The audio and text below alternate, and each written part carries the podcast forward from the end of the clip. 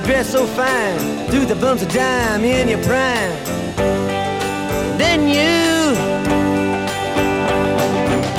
people call, say beware, doll, you're bound to fall. You thought they were all kidding you.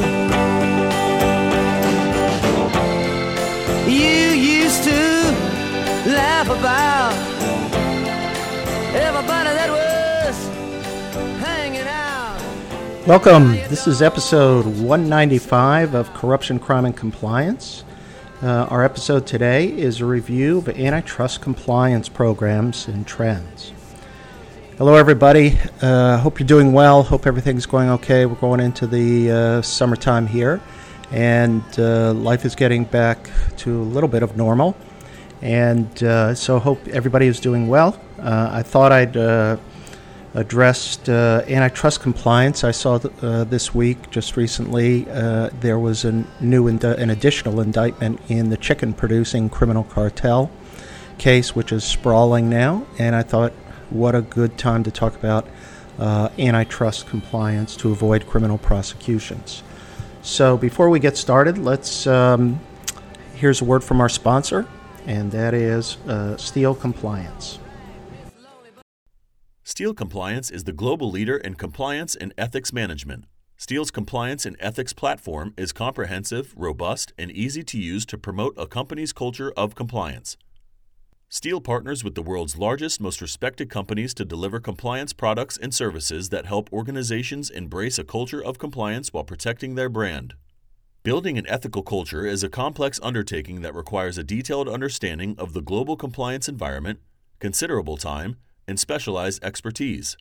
Steele's end to end ethics and compliance platform is designed to provide compliance officers with the solutions they need to proactively address changing regulatory and reputational risks.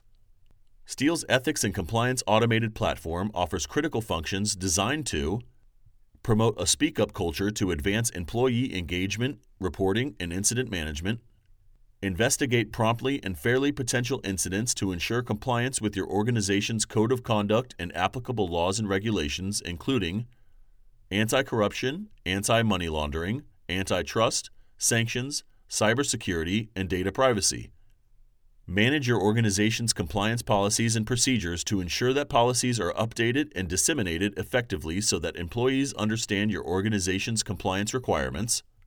Educate and engage your organization to promote understanding and how your compliance program applies to day to day operations. And evaluate and monitor your organization's business partners, vendors, suppliers, and customers to mitigate risk and ensure adherence to your organization's ethics and compliance requirements. To learn more about Steele's compliance solutions, please contact us at email steeleglobal.com or call 415 692 5000. So, back to antitrust compliance and criminal uh, cases and cartel activity. I think it's kind of uh, important to look at this issue. I think that under the Biden administration, uh, we may see a slight uptick in criminal cases. What we haven't seen lately are sort of global criminal prosecutions more focused in the United States in activity like the chicken producers case uh, and the generic pharmaceutical case.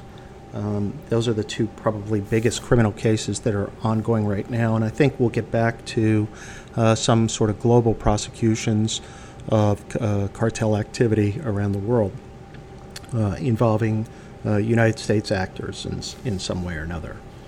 Um, so let's talk about uh, the the antitrust division in 2019 put out obviously very important uh, guidance July of 2019 that followed the uh, Justice Department's uh, criminal division's uh, guidance. And the five important points um, that came uh, came out of the DOJ uh, guidance from the criminal division are sort of captured in the corporate compliance program guidance for the uh, antitrust uh, activities, antitrust compliance program. But there's some important nuances to um, to the antitrust division guidance. Obviously, it has to reflect the leniency program, which uh, permeates all criminal prosecutions in the way that it operates and the credits that are given.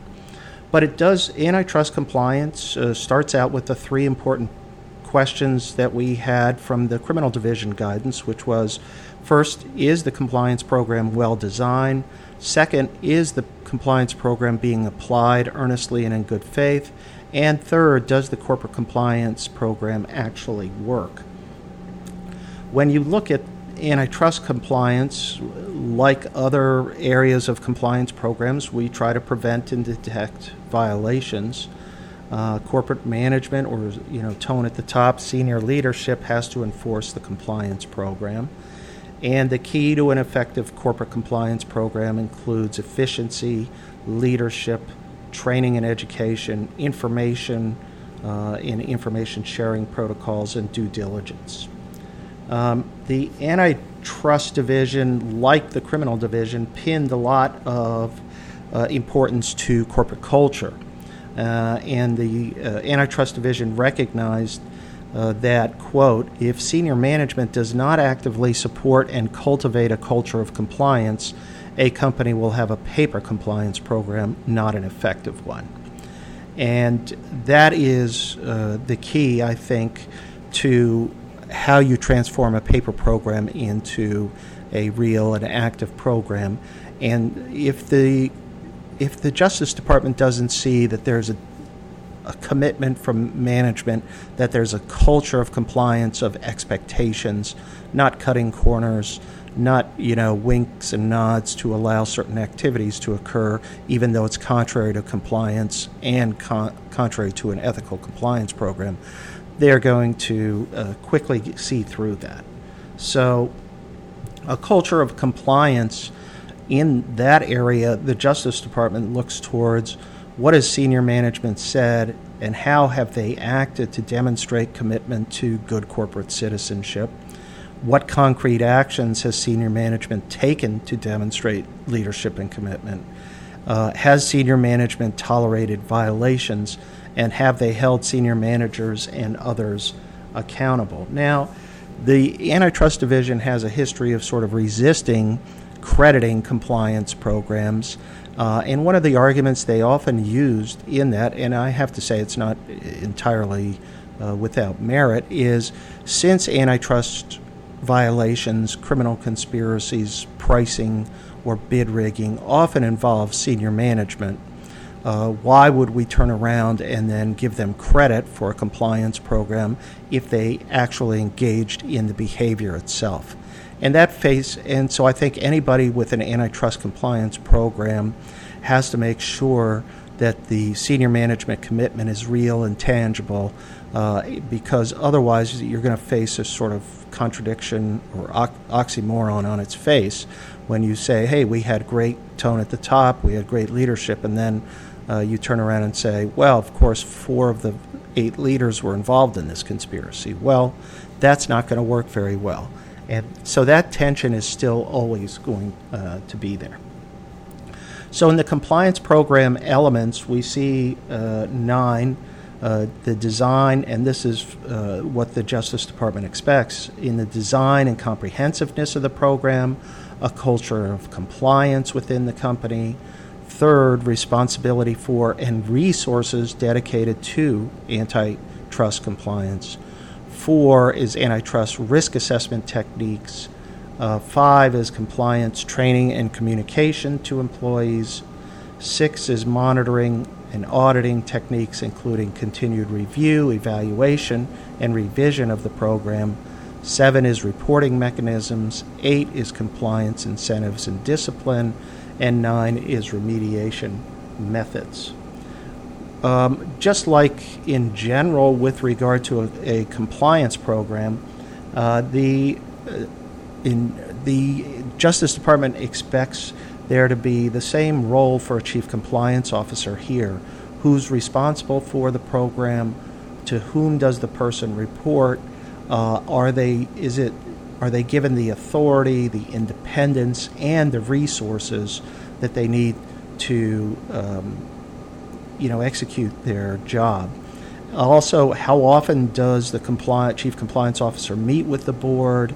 Um, and how does the compliance function compare with other functions in terms of stature, compensation, ranks and titles, resources, and obviously access to key decision makers?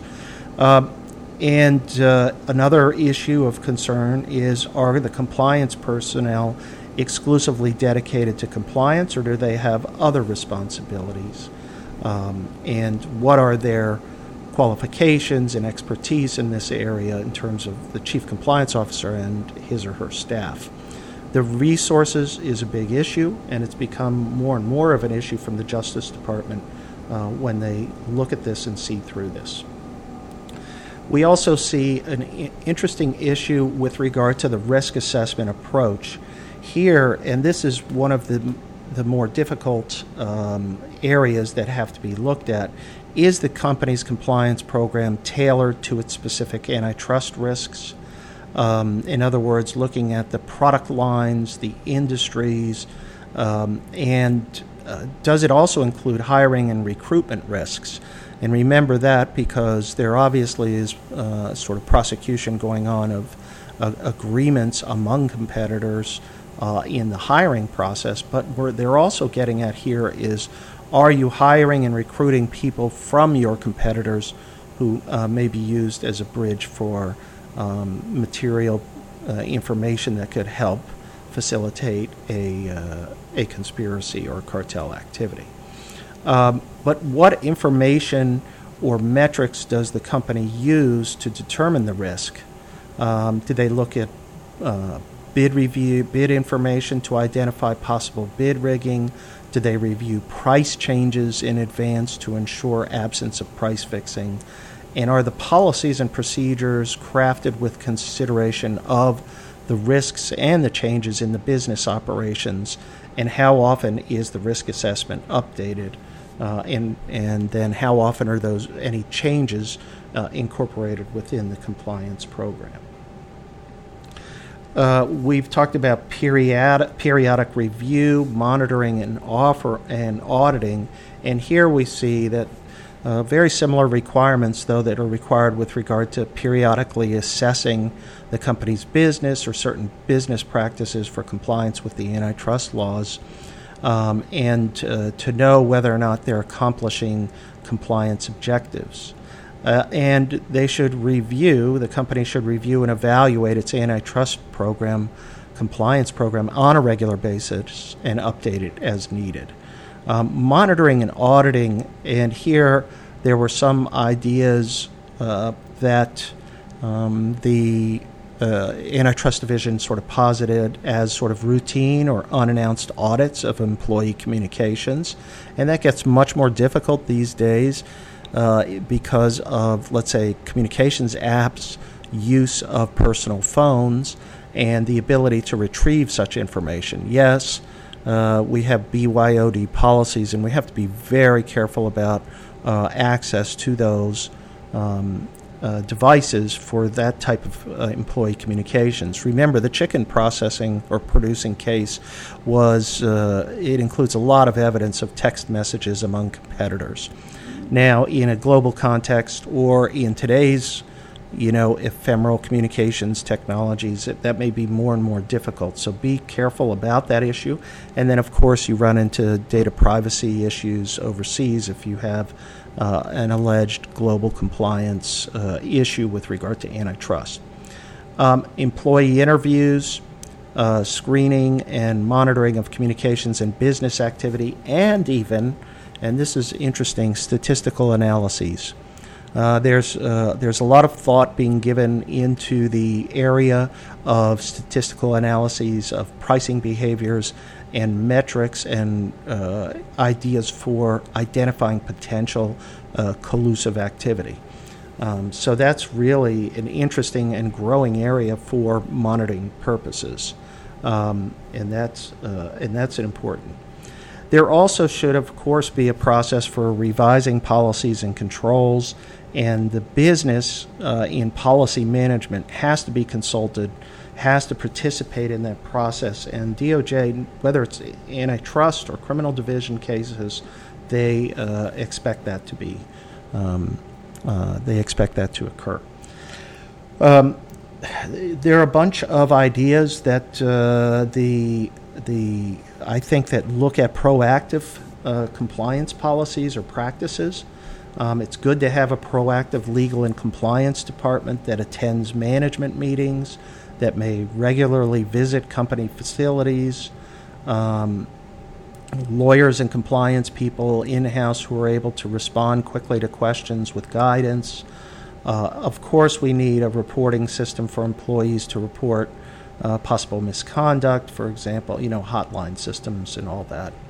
Um, business partner and third party compliance uh, becomes important here in ensuring compliance with antitrust laws and providing termination rights. Um, we see a lot of uh, risks that surround trade associations, and we've uh, everybody knows about those. But we see uh, there's training on trade association behaviors. We also often have uh, legal counsel attend trade associating meetings. Um, and then there's some proactive compliance that's done on emails and documents in terms of characterizing com- uh, competition. You know, from my own experience, I've seen sort of uh, terminology that's sort of aggressive or exaggerated uh, in the in the reality, but in the context of an investigation, take on much more seriousness. Like when uh, we write things, you know, internally about dominating or controlling the market, eliminating the competition, or blocking the competition. Those are all terms that are sort of incendiary, but maybe said not with full on honesty or accuracy, but more uh, as sort of an aggressive motivational type uh, writing. Now, with regard to audits, we we definitely will conduct an audit at least a regular audit program at least once every two years. Um, there also should be sort of a a tracking of antitrust advice and follow up on issues. A competitive landscape, for example, can change depending upon market operations and people who leave the market, pricing, uh, impact on the market. Uh, an audit should also include looking at you know pricing behavior, pricing sheets, uh, pricing changes, uh, in a file review or a review of computers, emails for uh, relevant documents.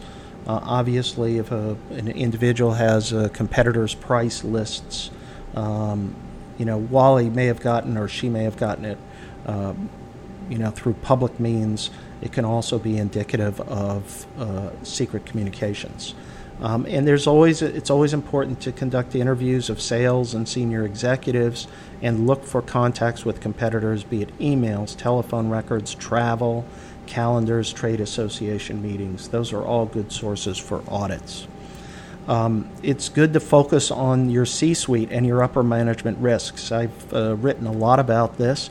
Antitrust conspiracies often involve executive level employees who have authority over price, uh, and then they may be needed to uh, ensure adherence to an illegal agreement or bid rigging scheme.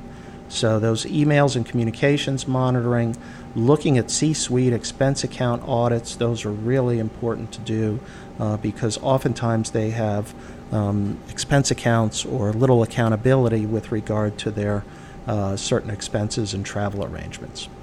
And uh, of course, it's good to have a pricing and bid review controls in place. In other words, in advance to have a documentation of a process and a review and approval process so that no one person can change prices uh, in a tender context, a competitive bidding context, uh, or even just a straight out market response or changes. Uh, there needs to be some documentation uh, about that. So, um, uh, we also always look for, uh, you know, red flags in this area, which are obviously we look at trade association contacts to see who attends trade association meetings. But what I've seen a lot of times at the at the meetings and the ease with which communications now can occur, that you don't need to facilitate those communications, uh, you know, like the good old olden days uh, surrounding these. Um, you know personal meetings that can occur. Um, we also look at data on market shares and relative stability over a period of time. Sometimes that can be indicative of a pricing conspiracy in terms of making sure that everybody keeps their market share and that there are no sudden changes. On the other hand, when you see sudden or unexplained price increases, copy, copies of competitor price announcements, um, and you look at sort of email and uh, even uh, texting um, communications, you may see interesting uh, developments uh, in that area. So, one of the other areas with all of our automated platforms these days and the move to automation is that DOJ definitely has an expectation for data driven reviews, uh, continuous sort of monitoring and updating, uh, and the, that they expect uh, this information to be used, this sort of ongoing information for risk assessments updating your policies and procedures and your financial controls, and the controls that we've talked about with regard to pricing uh, and other things like that. So that's just a quick overview of some antitrust uh, compliance program thoughts. Um, uh, just giving you uh, some, you know, insight in this area. It's an important area, and I'd like to see more people, you know, dedicate time to the antitrust compliance programs given the risk, particularly if you're in an industry with homogeneous products. What do I mean by homogeneous products? I mean uh, kind of the things that are fungible. In other words, the electronic capacitor criminal conspiracy involved really situations where people competed only on price. The object itself was relatively straightforward uh, and uh, you would win by you know reducing your costs or cutting your cutting your price. Um, and so those types of industries are even more um, risky when it comes to sort of cartel behavior. So, anyway, well, uh, thanks for listening. We'll see you next week. Uh, stay safe, stay healthy, and stay in touch. Thanks again. Thanks again for listening to Corruption, Crime, and Compliance. Please subscribe to the podcast series. The Volkov Law Group believes that every company should have a robust ethics and compliance program. Experience and research show that ethical companies are better performers in the global marketplace. You can learn more about the legal and compliance services we offer at our website, www.volkovlaw.com. You can also follow our award winning blog, Corruption, Crime, and Compliance, and our podcast series. You can contact Michael Volkov at his email address, mvolkov at volkovlaw.com.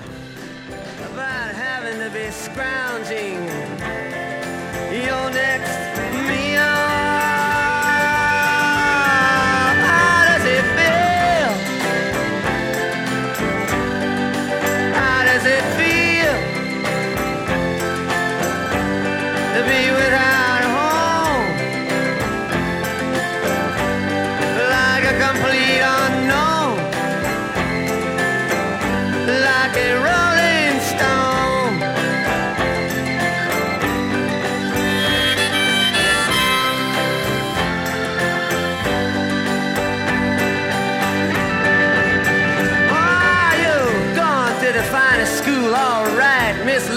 You know you only used to get juiced in it.